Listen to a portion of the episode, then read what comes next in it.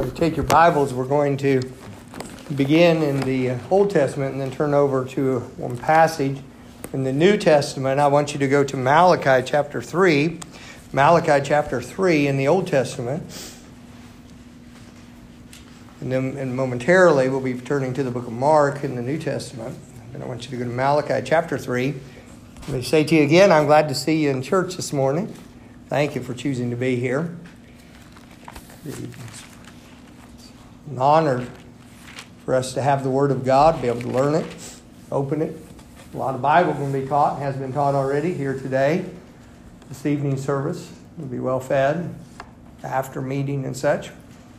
Malachi chapter 3, it says, Behold, I will send my messenger, and he shall prepare the way before me. And the Lord whom you seek shall suddenly come to his temple, even the messenger of the covenant whom ye delight in. Behold, he shall come, saith the Lord of hosts. And then, uh, if you would, go over to Mark, the first chapter.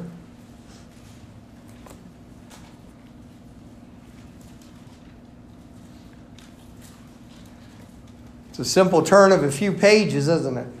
To get from Malachi to Mark.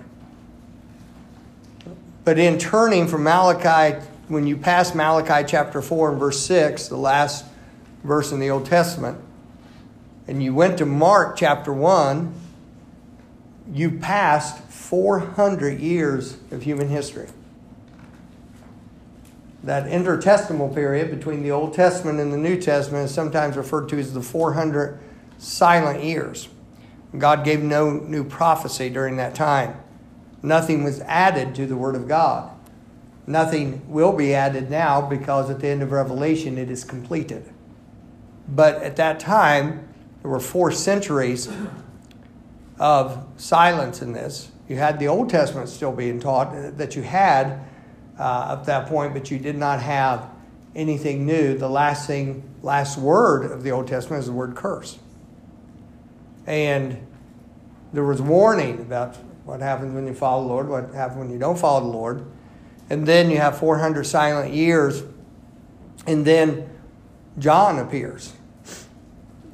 And when John appears, it's startling to everyone involved because after 400 years, a, prophet's come. He's actually the last of the Old Testament prophets because the New Testament actually takes force when Christ dies. The Bible says that there's not force of the testament until the death of the testator, uh, until that one who issues the testament goes forth. And so John uh, was there and they came preaching such things. And uh, this morning I'm going to speak to you on the subject of the messenger and the message. The messenger and the message. And uh, a lot of it will be out of the life here of John the Baptist, one of the most amazing studies of how God used somebody in the Bible. Let's look in Mark chapter 1. John is, uh, is uh, identified here. Some things are said uh, about him, but follow along as I read aloud, please. The beginning of the gospel of Jesus Christ, the Son of God, as it is written in the prophets. We just read where it was written in the prophets. Behold, I send my messenger before thy face, which shall prepare thy way before thee the voice of one crying in the wilderness Prepare ye the way of the Lord, make his path straight. John did baptize in the wilderness and preached the baptism of repentance for the remission of sins. And there went out unto him all the land of Judea, and they of Jerusalem, and were all baptized of him in the river Jordan, confessing their sins.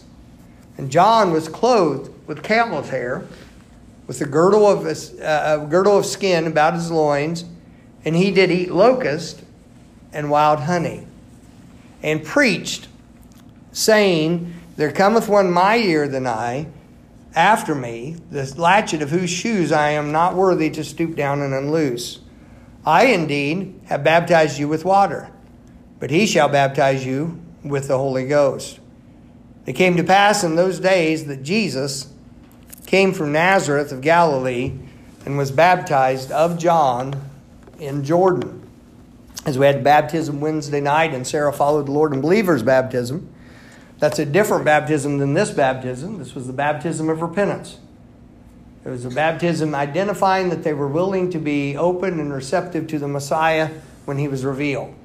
Baptism we had Wednesday is an outward testimony that I have received Christ as my Savior, and I want people to know that by showing his death, his burial, and his resurrection through the form of baptism. John is emphatically identified in the text we just read as the messenger that was foretold of in the book of Malachi. It is also in Matthew chapter 11, verse 10, and in Luke chapter 7, verse 27, he is identified as this messenger that was to come. Now, this was interesting to me, and this is what started my mind thinking this would be the proper message for this church today. God does all things well. If it said of Jesus about that, he doeth all things well. He does all things well. And he perfectly fitted the messenger and the message together in the life of John. And so this morning, I'm going to show you scripturally some things about John that match the message that he brought about the Messiah and who the Messiah is, Jesus Christ, and what he's about that showed up because of the life of John. Very, very important with that. Let me give you these and uh, some of these. Look in verse 1, and we're going to be here in the book of Mark. I have a number of verses written out that I'm going to read to you. When I'm reading those to you, I ask that you would focus your mind to get the Word of God with them. Then I have other places we're going to turn to together, and you'll get to see them, get them in through your eye gate and your ears as well. But I'd ask for you to get attention. You will proportionately be helped and benefited by the Word of God, proportional to the effort you put into getting something from it. I have put the time, effort, and prayer uh, to prepare it for you. But you have to want it, and uh, you can. Doesn't matter how little Bible you know, doesn't matter how new you are to the Lord, doesn't matter how many years you've walked with God, you can be benefited from the Word of God if you decide to. And it'll help you. And so look at look in verse 1. It says, The beginning of the gospel of Jesus Christ, the Son of God, as it is written in the prophets, Behold, I send my messenger before thy face, which shall prepare thy way before thee. The first thing I put down about the messenger and the message is the messenger was a preparer. He was preparing. Now, in that, he's a lot like Lord Jesus. Jesus was always preparing his disciples for what was going to come next. And by the way, he prepares us for what was going to happen next for us in our life and make sure we're prepared for when this life ends and we, go, we can go home be with the Lord. And so God's very gracious like this. But the messenger was a preparer, someone who prepared people to know the Lord. Eh, you're a witness for Christ and you're trying to tell people about Jesus. That's what you are. You're a preparer. But Christ does the saving. You're telling people about it. You're trying to, by your words, as you give the Word of God to people, by the example of your testimony, of your behavior and your life and your actions, those things should be in agreement. You're trying to prepare people so that they can more easily receive the Word of God. Here, here's the verse with it. It's amazing. Uh, there's a message prepared for the people. Uh, Mark 2, verse 17 says this When Jesus heard it, he saith unto them, They that are whole have no need of the physician, but they that are sick. You don't need a doctor, you're well. But somebody who's ill needs it. I came not to call the righteous, but sinners to repentance in the context of where that verse is and what it's teaching, it doesn't mean that there's a class of people who whose lives are so exemplary, there's no repentance needed for them at all. But Jesus was pointing out, and you read the context, everything going on there. He's saying some people aren't ready to receive this message. Some people are not going to hear this call. Why? Because they don't know that they have a need. The young man you and I talked to after the service that you brought to my to my uh, uh, office after after the service uh, a couple weeks ago, a couple three weeks ago, um, and, and, you'd witnessed to him already. The real problem came down to this: it just there was there was this roadblock for the gospel there. And the real problem came down to this. Uh, he was an analyst. He works as an analyst and had kind of an analytical mind. It was interesting. I kept trying to bring him back to the simplicity of the gospel. I was more interested in talking about the gospel of Jesus Christ and macro and microeconomics, but we were talking about some things in the office. But kept coming back to the gospel, and it really came down to this. Here was the whole issue, Isaiah. He was not convinced by his words, by his statements, he was not convinced he was really a sinner. That's what it all came down to. He really was not convinced that he had a need. He was okay. He just needed to be a little better. No, God prepares. And the messenger was very direct. In fact, one group came to hear John. They were messing with him, and he knew it. John, being a prophet, he called them vipers. Can you imagine this? You think a preacher is too tough sometimes. Can you imagine this? He got preaching, he looked at the people he's preaching, and he says, a bunch of snakes. Don't get that in your every average uh, clergy service, do you? He said, he said, you vipers, who hath warned you to flee from the wrath of God? Bring forth, therefore, fruits meet for repentance. He said, What's he talking about? He said, Show me something that says you actually want this. Because they had not come to get right. They did not come to hear the word of God. They came to try to catch him or trick him or bring trouble against him. And yet he spotted them right out and he said, What you need to do is be ready to receive what God has for you. It's a preparer. And the message messenger was a preparer. We need to prepare people with the Word of God. We need to be willing to be used of God to help people be prepared to face God. The old Scottish preacher, his name did not survive the recording of the event in history. But he had had a man who was a blacksmith in his congregation, and this blacksmith was a, a notorious unbeliever, not because he was flagrant in a bunch of uh, uh, vices and a bunch of fleshly activity, but he was he was a very proud, boastful man, accomplished and and and and uh, uh was very self satisfied with his religion and himself, and uh, when he pointed back to the point of that led to his conversion, he said it was from this preacher a man who seemed to be a little unusual in what he did. He said the man, the, the uh, smith was working in his shop and working around there one day, and when he suddenly turned around, the preacher was standing there. He didn't know he'd come in. And you're talking, uh, you're going back into the 1800s here. And he turned around, and here was the preacher, and it startled the blacksmith, and he kind of jumped, and he said, Oh, he said, I, I didn't know you were there. And the preacher never changed tone, never said anything else. He looked at the man and said, What if I'd been deaf? and walked out of his shop. That so worked on his heart and the realization that it will be death someday, and probably with no more warning than that. And are you ready when your summons comes? Because you will stand and you will be judged. But will you be ready? The blood of Christ covering you. And so he was a preparer.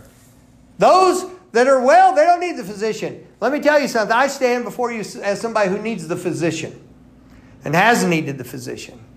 It was a good day when I realized that by the conviction of the Holy Spirit.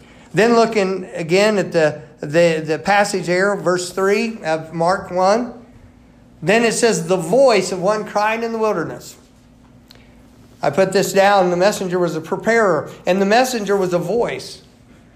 It was a message for prepared people. And it was a message that's clearly declared. In Acts 8, you have the incredible passage there with a fellow named Philip who's preaching the gospel and seeing revivals in several towns, villages, and such. The Holy Spirit of God specifically tells him to go to a place where there are no people. He said, Go down to the place that's called Gaza, same Gaza Strip you hear about in the news right now. He said, Go down to the place Gaza, where, where in his desert. And he said, There's a man there. This man was an Ethiopian. He was a man of great authority under Candace, queen of the Ethiopians. And Ethiopia was a substantial power at that time. It has never been in our, our, our collective memory, but it was then, and wealthy and, and influence and such. He had the treasury, he was over all the finances of that nation. He is obviously a proselyte to Judaism. He's an Ethiopian, but he had been down to Jerusalem to worship around the time of the crucifixion and Pentecost and that going on, these things. He's coming back from Jerusalem and he's got a Bible open. He's got, don't think of a leather bound like you have here, but he had it open. And he's reading what we now know is Isaiah 53. You didn't have the chapter divisions then. And Isaiah chapter 53 is probably the clearest, one of the clearest, if not the clearest declaration of the gospel in the Old Testament. It gives detail. Psalm 22 does also but it gives detail of the crucifixion and does so uh, 750 years before it happened. Psalm 22, which gives such detail that even talks about the bones being dislocated from the crucifixion, was written 1250 years before it happened and gives exact details of what went on. That doesn't happen by accident. And of course, Philip, led by the Spirit, goes up to this chariot, the man traveling with an entourage, and asked the man, which what could have been an insulting question to an educated man, he said, Understandest what thou readest? And the man asked a very honest question, which revealed humility. He said, How can I, except some man should guide me? He had Philip come up into the chariot, which tells you that's a limousine chariot. Amen. It's not one of those little two seaters, but this is the larger one. He brings him up in there, and uh, he reads the passage from Isaiah. And the Ethiopian asked the question, he said, Of whom speaketh the prophet this? Of himself or some other man? And the Bible says that in that passage, it makes this statement Then Philip opened his mouth and began at the same scripture and preached unto him Jesus. What he needed was a voice. You see, the messenger was someone who declared. You didn't have to wonder what John was saying. And the message needs declared. It doesn't need timid timidity. It doesn't need arrogance and boisterousness. It just needs to be confidently declared by people who know their God and know the Bible and can tell people that Jesus indeed has come to this earth to save sinful man, that he died in our place, that he rose with power on the third day. It needs to be declared. It needs to be declared. It doesn't have to be uh, bedecked with ornamentation of eloquence. You don't have to have fancy words to get it out there. In fact, simple language is the best. Just tell people who Jesus is. What he did, why he came, how wonderful he is. Tell them about the Lord. Tell them about what he did for you. You could be like that man in Gadara who was so possessed of devils that he was breaking chains and terrorizing the whole neighborhood. And Jesus said, Go back and tell your friends and your family what the Lord has done for you. When Jesus came to the region of the Gadarenes in that area again the next time, there were people seeking to Jesus. Why? Because some man had went through all those cities and towns telling them what the Lord had done. It just needs declared. I had a happy occasion yesterday. A fellow caught me. I was I was uh, I'd, I'd, stopped to get a bite to eat and and uh, why do we say bite to eat? I eat several bites actually, but I a bite to eat and uh, truth in advertising here. And and I had my Bible open and I was finishing things out. Uh, I say taking from my hieroglyphics to what I'm actually going to use on on Sunday, so I can I can put it in proper order. And I was studying out a couple things, and uh, this fellow and his wife, I had noticed just out of my periphery that they had bowed their head to pray before they ate and uh, a couple things, and then he had encouraged somebody to attend a church service or something. I'd kind of picked up a little bit of that. Didn't think much more of it. And finally, I got done, and I put notebook aside and stuff, and I was eating for a moment, and and he said, uh, he said, uh, "Are you working on the message for tomorrow?" I said, "Actually, I am." He said, "What are you preaching on tomorrow?" So I said, "Well, in the morning, I'm God willing, going to be preaching on the messenger and the message." And I said, "In the evening, I said I've been." dealing with Joshua, and I'm super excited about some of the things we're going to be dealing with there. And, and we talked for a minute.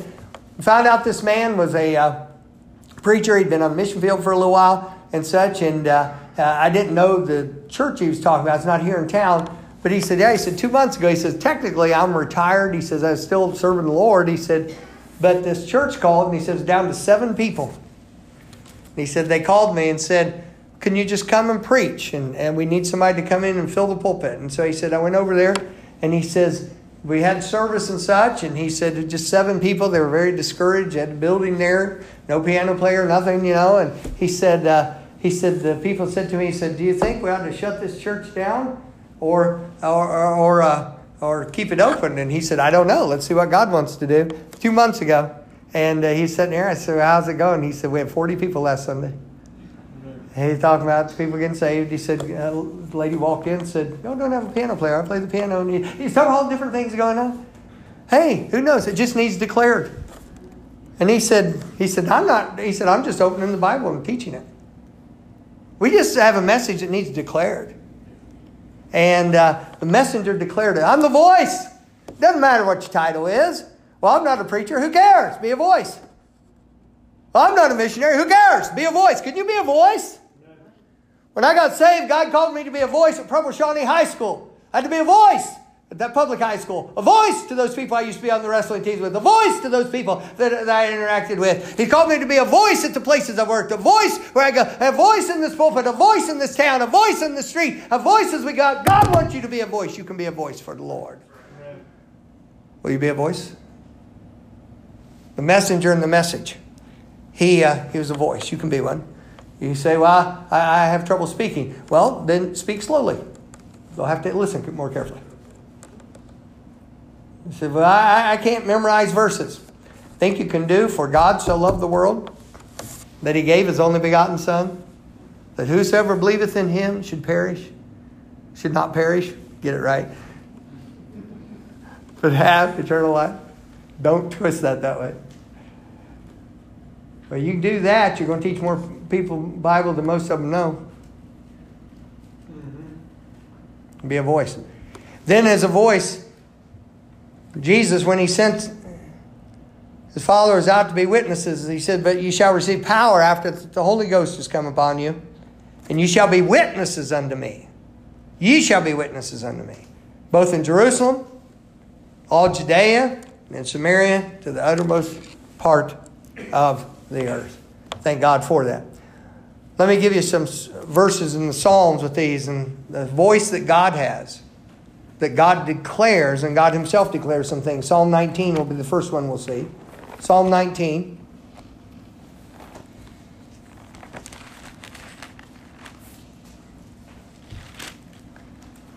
It's a declared voice. The messenger is a message which is clearly declared, and the messenger which is too clearly declare. Psalm 19, verse 1 says, The heavens, look at the word, the heavens declare the glory of God, and the firmament showeth his handiwork. Day unto day uttereth speech, night unto night showeth knowledge. There's no speech nor language where their voice is not heard. Their line has gone throughout all the earth, and their words to the end of the world. And then hath he set a tabernacle for the sun. And it goes on, many beautiful things there with it. But he's declared it. The heavens declare the glory of God, the interdependency of the different systems, the incredible intricacies of the creation tell us there is a creator. I have thought possibly to preach a message again I preached many years ago entitled the, see, the, the seeing eye and the hearing ear. And it's, it, there's a passage that deals with that that show us our God's the creator.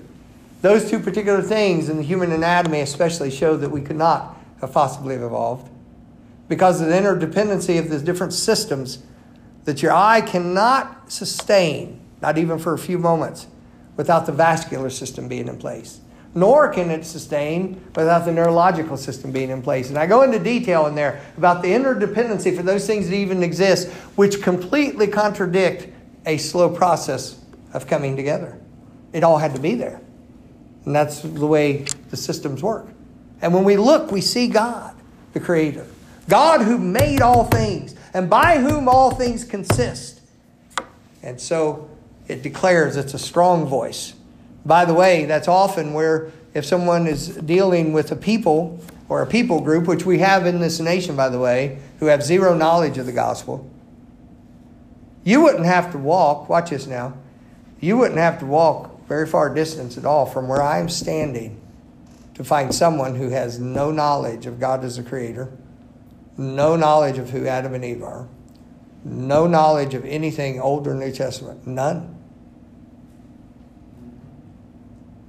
Over 40 years ago, when I began preaching the gospel, we used to say, America is a mission field, meaning there are lost people here too. But now we can emphatically say America is a mission field, meaning our culture is so heathenized, so secular, so full of mysticism and wrong type of spirituality with the New Age movement and all. It is so full of this that this country is a mission field in every aspect of the word. And we need to, we need to approach it as such with the same care and the same love, the same clarity of the message, the same clarity of the voice. But these things are due. Psalm 50, I want to show you these also. Psalm 50. It's a declared voice. They went out to hear John. John wasn't mincing any words. He wasn't looking at the crowd in front of him and deciding what they would like or not like. He was declaring the Word of God. May God give us grace to do it. it. Takes more courage than you know to stay on track with that over the years. Psalm 50, verse 6. And the heavens shall declare his righteousness, For God is judge himself. You see that next word, Selah? Of course, the Psalms were songs, and that word Selah means to pause. It's an indication to stop and think. One time in the Psalms, the only time it's used, it says Higgaion Selah, and it means stop and think about this. Pause. Think about this. God the Creator is judge himself, and he alone can do that. And then Psalm 97, I like this one also for you today. Psalm 97. Talking about declares. You see, I didn't just make up a word that sounded good there. I'm using Bible language to you. As much as I possibly can, Brother Brian, I've always pointed towards this, but I've even renewed emphasis on it using Bible language for the Bible. I'm careful to try to do that. For instance, I don't get up and say, We believe in once saved, always saved. I say eternal life, everlasting life. I use biblical terminology. Why? Because the Bible is where the power is. And so, as much as is possible, I like my my language when I'm preaching to you to be as bibline as possible, to stick with the scripture and what it says. Psalm 97, look in verse 6. The heavens, look at that next word. What is it, church? Tell me. Declare, there it is again. The heavens declare his righteousness, and all the people see his glory. Now the question is do they recognize it as his glory? Do you realize the blind eye, blinded in sin, could look and see what is God's glory and attribute it to something else? That's how degraded our, our, our, uh, our condition becomes. it's amazing. It's absolutely amazing. The heavens declare the glory of God, the firmament showeth his handiwork. Being brought up thoroughly secularly, and my mama would whop me if I, she heard me say that, but we weren't in church. That was the reality of it and I wasn't exposed to the Bible, and going to public school and having a somewhat advanced reading level early on and being interested in reading things of a little bit more complicated nature, I thoroughly took in and became part of me.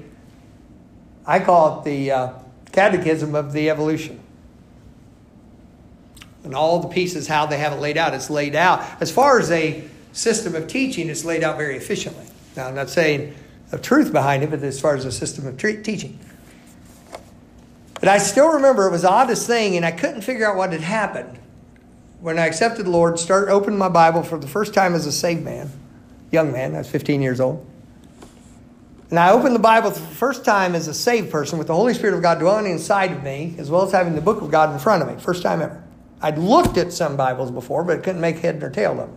And actually, I got a hold one of these old blue ribbon, Hertel blue ribbon Bibles that shows all the different progressions of the English Bible, and I didn't realize what I was trying to read was something actually written in Old English. This is not Old English, this is Elizabethan English. You actually have to translate Old English. And I'm looking at that going, whoa, this is a different sort of book. I didn't know I was looking at. In the front of that Bible, they've got all these things. I wasn't reading this, I was reading something from the 1500s, and I couldn't make head nor tail of it for a little bit. But when I opened the Bible and started learning the Bible, it was interesting because I hadn't heard him preaching about it yet. I hadn't heard anybody say anything yet, and, and sadly, a lot of what's said is, is not said in an intelligent way as far as the scripture goes to show people the reality of the Creator, and it should be done that way. But the uh, I, I, quickly realized, Brother Brian, it was funny. I looked at it and said, it couldn't be. They're incompatible. In the beginning, God created. As far as I knew from anything I'd ever learned about writing and reading books, that's called a thesis statement from which the rest of the document is built. Hmm. Then I realized it didn't make any sense.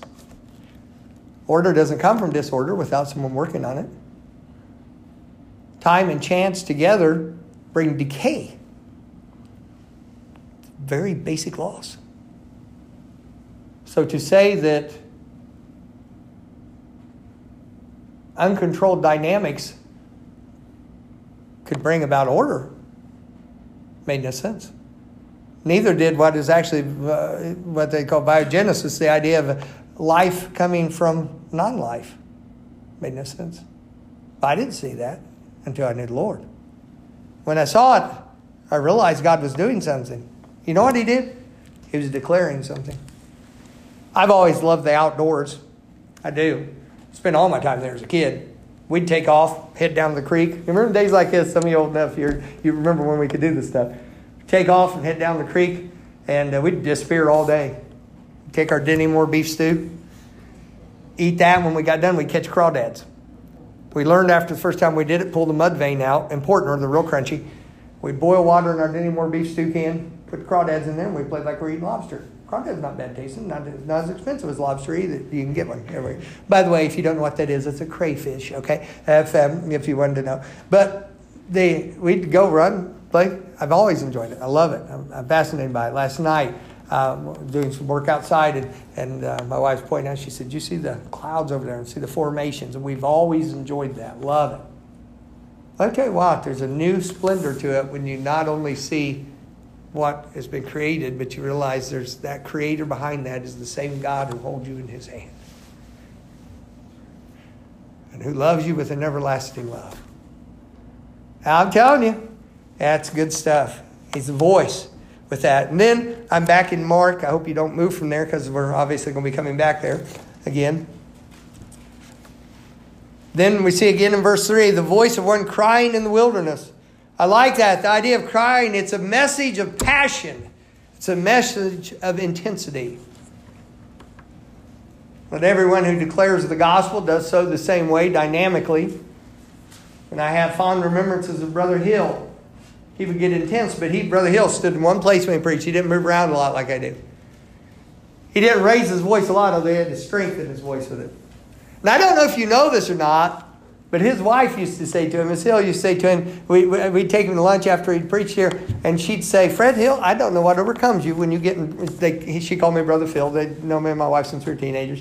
She said, I don't know what happens to you when you get in Brother Phil's pulpit. She says, You preach longer here than anywhere you ever go. And it's funny because at home, about 25 minutes, he'd be done. He didn't do that. He preached it. So, see, folks, it's not me, it's this. Okay, just it has this effect on people. But he, uh, but he, he would get going about things. But boy, we're intense. Boy, intense. Um, it's it's uh, it's absolutely amazing. The uh, uh, it doesn't have to be loud, but it's got the intensity of God's word to it. It doesn't. It, it, it, it's passionate with it. Now, I'll take it or leave it. This isn't a lecture hall. Not up here to lecture, up here to declare the passion of God's word. You ever have that when you're witnessing to somebody? I mean, I don't do things exactly the same as I do. You scare somebody dead, knock on the door. Let me ask you. I mean, that's it. You got gear back some, but yet does it not get intense when you're in your desire for someone to know the Lord, or when God blesses you? There's an intensity and a passion to it. It's called the life.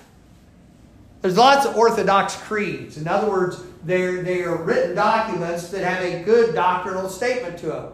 And if you read down through them and read what they say we believe, and uh, we believe these various things, you could sign your name to it and say, Amen. I agree with that statement.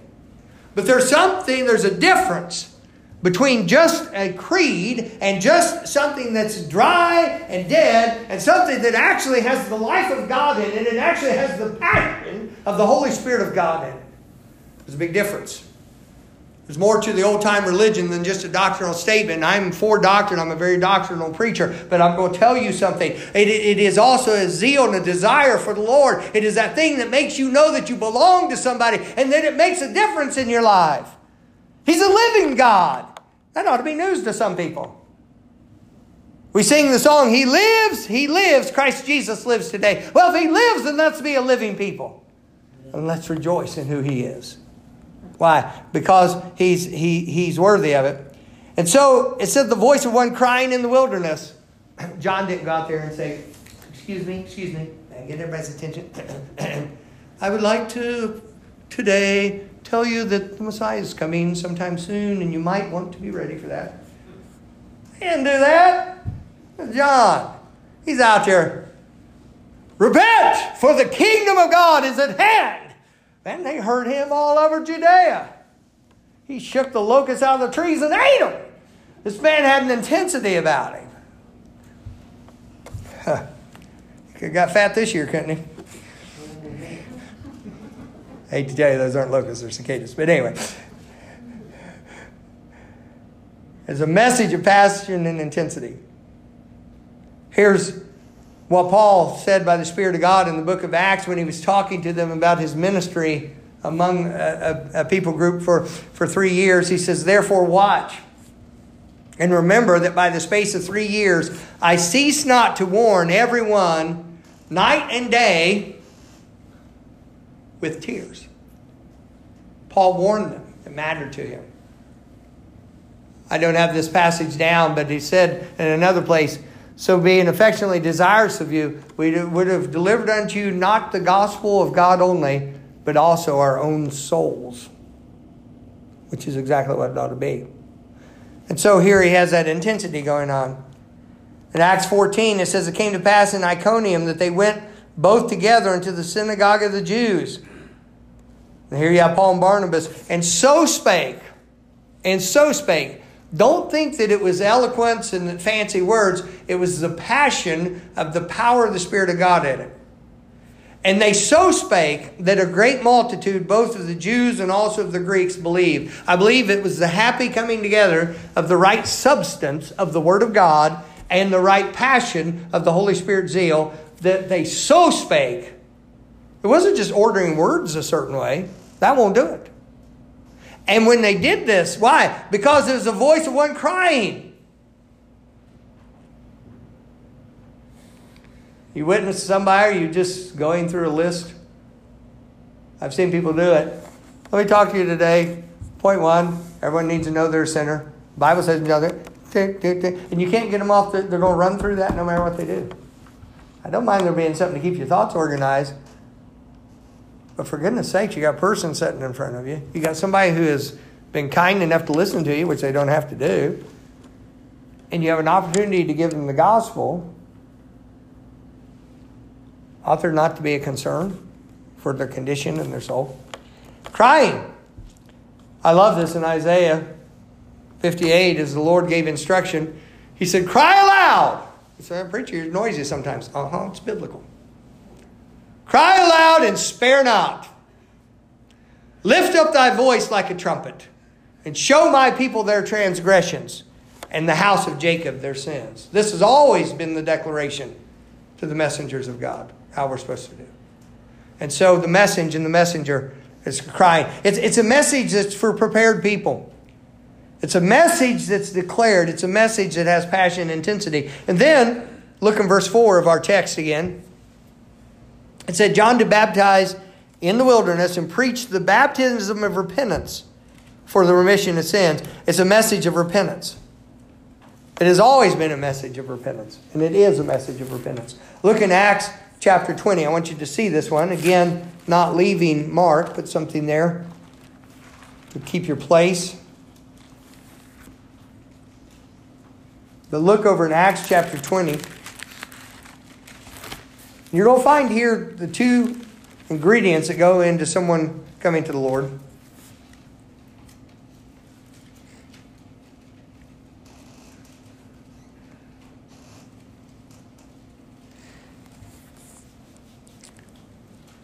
Verse 17, Paul's calling in people from the various churches to him so he can speak to them. It says, and from Miletus, as the name of a place, he sent to Ephesus that's the city to which the book of Ephesians was written to the churches there. And called the elders of the church. And when they were come to him, he said unto them, You know, from the first day that I came into Asia, after what manner I have been with you at all seasons. In other words, he said, My life's an open book. You know, I've behaved what I've done. Serving the Lord with all humility of mind. Well, that'd be good, wouldn't it? And with many tears and temptations which befell me by the lying in wait of the Jews. And how I kept back nothing that was profitable unto you, but have showed you and have taught you publicly and from house to house, testifying both to the Jews and also to the Greeks, look at it, repentance toward God and faith toward our Lord Jesus Christ. And there has always been God's way. Repentance towards God. You coming to a point of agreeing with God about your condition before God, that you have a need of Him. And then that will lead you to faith in Jesus Christ, that He is the one who's made the way for you to have standing with God and be right with God. Repentance towards God and faith in Lord Jesus Christ. John came preaching repentance. It's a message of repentance. It's always been a message of repentance. We have grace, which is one of the greatest things in the world. We have grace being mistaught and mispreached to the undoing of its nobility, its power, its dignity. The word grace is being thrown out, and it should be the word licentiousness or license. Do whatever you want, act however you want, look however you want, talk however you want, and grace covers. The message, as it goes out like that, does never includes repentance. Somebody said, Jesus saved me, but saved you from what? Why did you need saved? And many, many are the people I'm running into who are just like that young man that we talked to,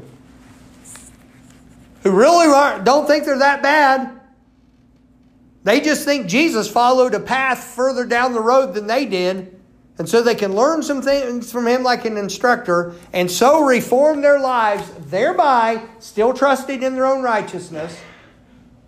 And so gain God's favor that way. Never is the language there about our totally lost condition before a holy God. Without real repentance, there isn't real faith. Because real faith is in a Savior who saves us beyond our own power and in spite of our broken condition. There's a man who attended our church for a good while, and then sporadically, after he didn't come regularly, I see him in town. He's still a friendly fellow when I would talk to him personally about his salvation, he was always talking to me. He'd say, Oh, yeah, yeah, I know I'm saved. And it, that's what he did. He'd kind of dismiss it. It kind of worried me about. And then as he would keep talking, invariably, invariably, this was conversation. Oh, I just have great faith. I've just got a lot of faith. Oh, even my people who meet me know I'm a person of great faith. And I had one of my coworkers said, Boy, you're a person of great faith. Oh, how I fear for that man's soul. Because every time he's supposed to be testifying of being saved and what the Lord's done for him, instead he's testifying about how good he is. God's the one who knows, but the evidence I see is scary for him. No, it's not your great faith or my great faith. Our faith is mixed with doubt. Our most believing days have the clouds of doubt in them. We're housed in this heavy clay, and we only see in part. It's where our faith is placed. It's Christ. He has done what he said he would do, and he's worthy of our belief. There will be days when we don't even know if we believe. But he remains faithful.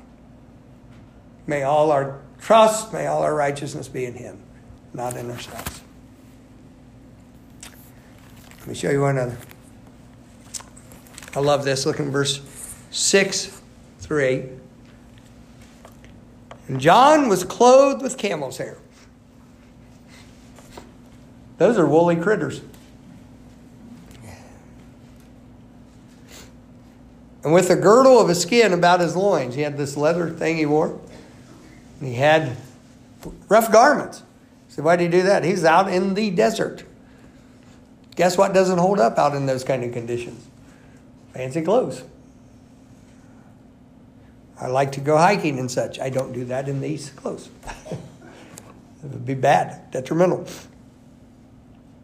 Girdle of skin about his loins. He did eat locusts. He said, What is that? I still remember a little liberal, and I'm saying that in every sense of the word correctly, liberal Bible college I attended for one year before I transferred out. I remember one of our professors doing everything but turning a somersault trying to explain what locusts were. Let me, let me clue you in big grasshoppers. That's what they are. They eat green things. Locusts. He ate locusts. Well, he didn't actually eat bugs. Well, he did. Sorry if that bugs you, but he did. There are a lot of places where people eat bugs. You know that? You ride a motorcycle without a windscreen, you'll eat bugs. I swallowed something the other day when I was on my bicycle. Not big enough. I was climbing the hill and I was breathing in hard. I don't know what it was. It never hit my teeth. I had my mouth open, inhaling. All I can tell you is it had very soft, fluffy wings. because that's all I felt hit the back of my throat. The rest of the ride was me making a lot of gross noises. Um, he ate locusts. See? it's contagious. that's, that's called an induced reflex. Um, he did eat locusts and wild honey and preached, saying, There cometh one mightier than I after me. Now, this is the first prophet they've seen in 400 years. And he's immediately saying, There's somebody a lot better come along. The latchet of whose shoes I am not worthy to stoop down and unloose. I indeed have baptized you with water, but he shall baptize you with the Holy Ghost. So he points to these things. Or someone to get me a little stack of neatly done tissues over here. The tissue person's gone right now, and I keep forgetting to. But the, uh, not right this moment, but for the services. The messenger, I put these three statements down. He was simple, he was durable, and he was direct. The message is simple, durable, and direct. Today marks my 30th year standing before you and opening the Word of God as your pastor. The message which with, with which I came as a 27 year old young man, two weeks from being 28, is the same message I give you now. It's simple, it's durable, and it's direct.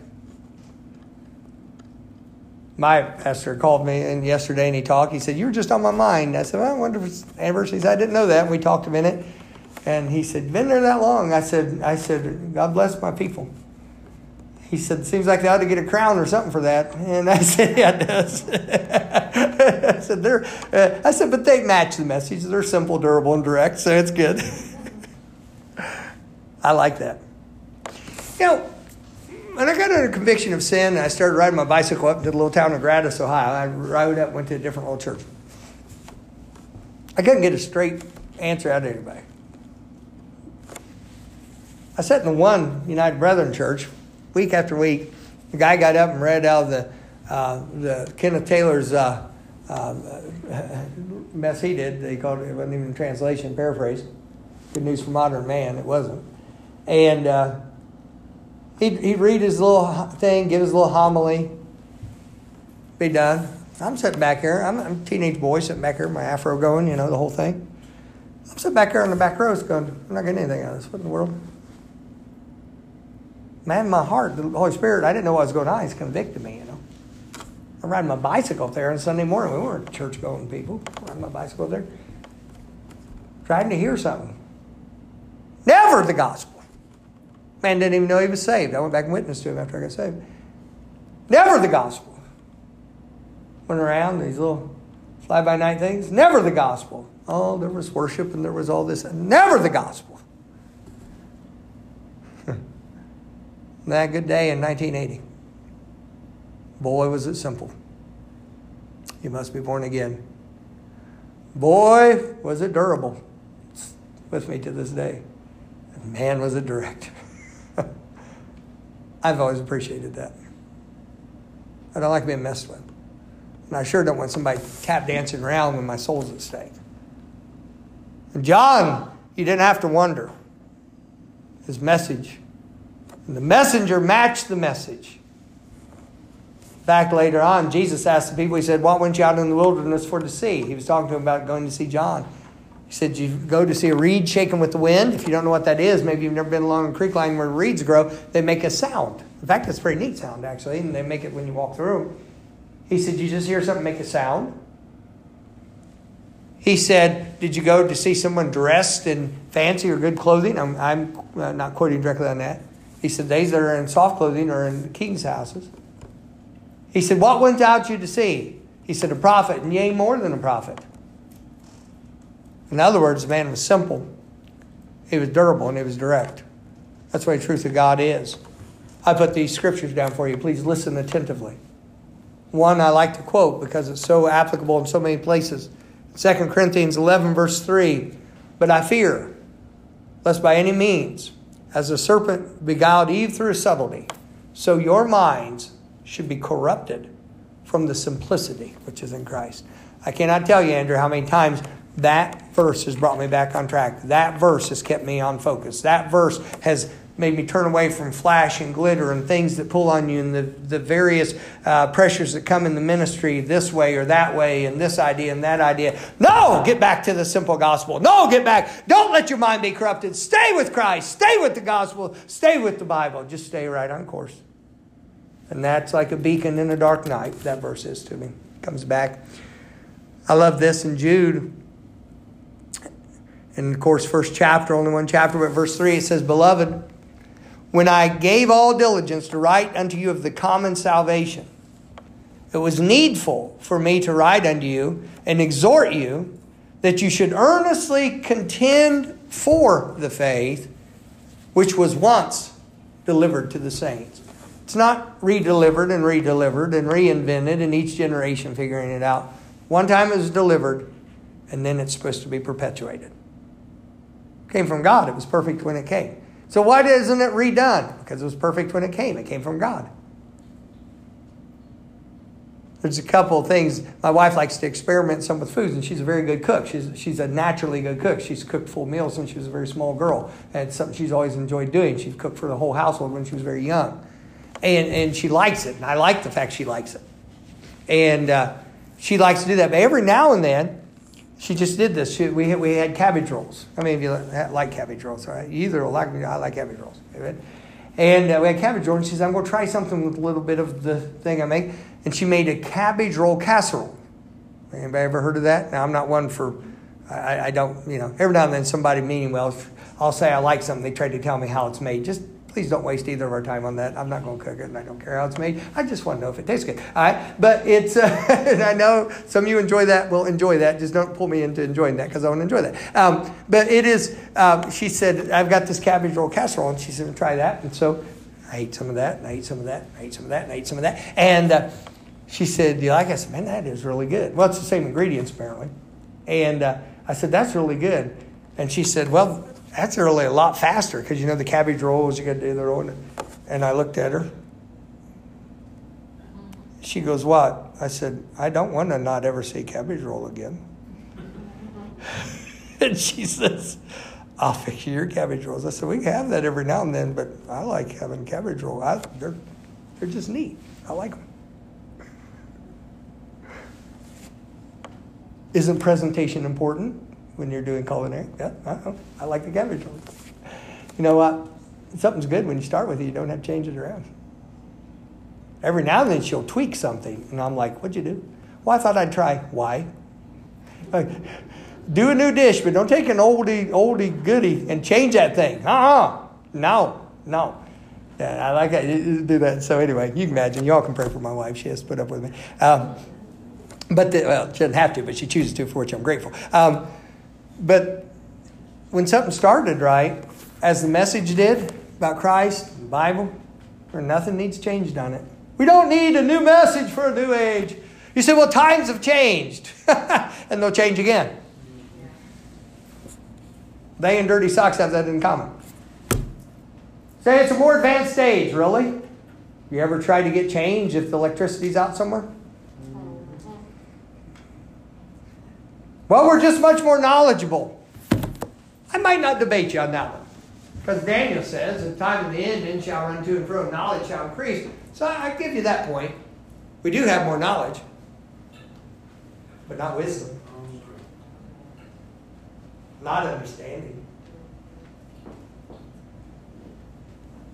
One of the laments of a man who had been in our Apollos programs after having much troubles in his life, he made the statement. He said, They taught us how to walk on the moon, but not how to live on the earth.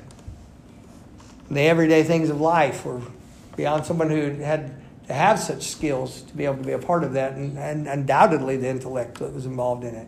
Very admirable things. But yet there's something that's durable and direct. Hey, learn what you can learn that's right. Learn what you can learn that's proper. But always keep to the simple and understand that is the foundation for everything. It's simple, durable, and direct. And very direct. In John 3, Jesus said, Marvel not that I say unto thee, you must be born again. That's direct. He that hath the Son hath life.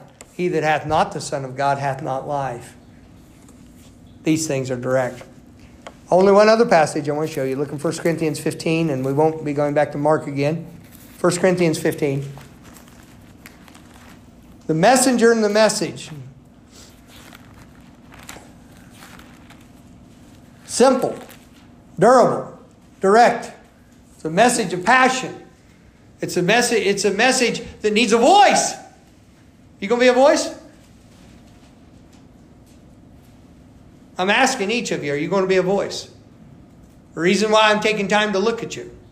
Are you going to be a voice?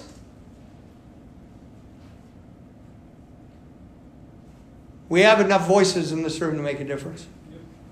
Are you going to be a voice? You can be a voice. If you have been a voice, may I encourage you to keep being a voice. If you've not been one yet, may I encourage you that you can be you can be a voice. We need some people to be a voice for the Lord. 1 Corinthians 15, we're there together, aren't we? Let's look at that. Moreover, brethren, verse 1 I declare unto you the gospel. Here's the biblical definition for the gospel. I declare unto you the gospel which I preached unto you, which also you have received, and wherein you stand. By which also you are saved, if you keep in memory what I preached unto you, unless you have believed in vain. Isn't that amazing? You believe something besides what has been preached about the gospel, you believe in vain. You're putting it in the wrong place. For I delivered unto you, first of all, that which I also received. How that Christ died, look at the reason, for our sins, not our mistakes, not our errors, not our shortcomings, our sins. Willful transgression of God's law that Christ died for our sins according to the Scriptures, and that he was buried, and that he rose again the third day. Not a resuscitation of a few minutes when someone had uh, passed and was brought back, but after three days. By the way, and before he went into that tomb, the Roman soldier, to make sure he was dead, because he didn't want something going wrong and then going back to the governor, had thrust a spear into Jesus' side. And the Bible specifically says water and blood came out, which means the pericardium sac was pierced. And they literally no way of surviving that wound. And that he was seen of Cephas, and then of the twelve. After that, he was seen of above 500 brethren at once. That's pretty good testimony. Were you a sheriff's deputy? Is that what you were, Brother? If you had 500 witnesses who gave the same testimony, would that stand up pretty good? Yeah. be, usually you can't get two that agree or one that agrees in a traffic accident or something. Yep, probably so. All right. He was seen of above 500 brethren at once, of whom the greater part remain unto the present, but some are fallen asleep, which of course is the beautiful scriptural way saying they had, they had passed on, they had died, but as God's children, they're safe with the Lord. Simple. Don't get fancy. People can ask you more questions than they have capacity for answers. Think on that one a minute. People spend all the time trying to chop all the branches and knock down all the top of the weeds and won't get to the root of the problem. The root of the problem is this we're sinful people who need the Lord. That's the root of the problem. You can take care of the root, the rest of it can be cared for. You don't care the, take care of the root, you're going to be chopping limbs the rest of your life and never make it. Simple, durable, direct. May God give you grace to be a voice for Him today. Not to be ashamed of the gospel of Jesus Christ, for it is the power of God unto salvation to everyone that believeth, to the Jew first and also to the Greek. Let's pray together, all right?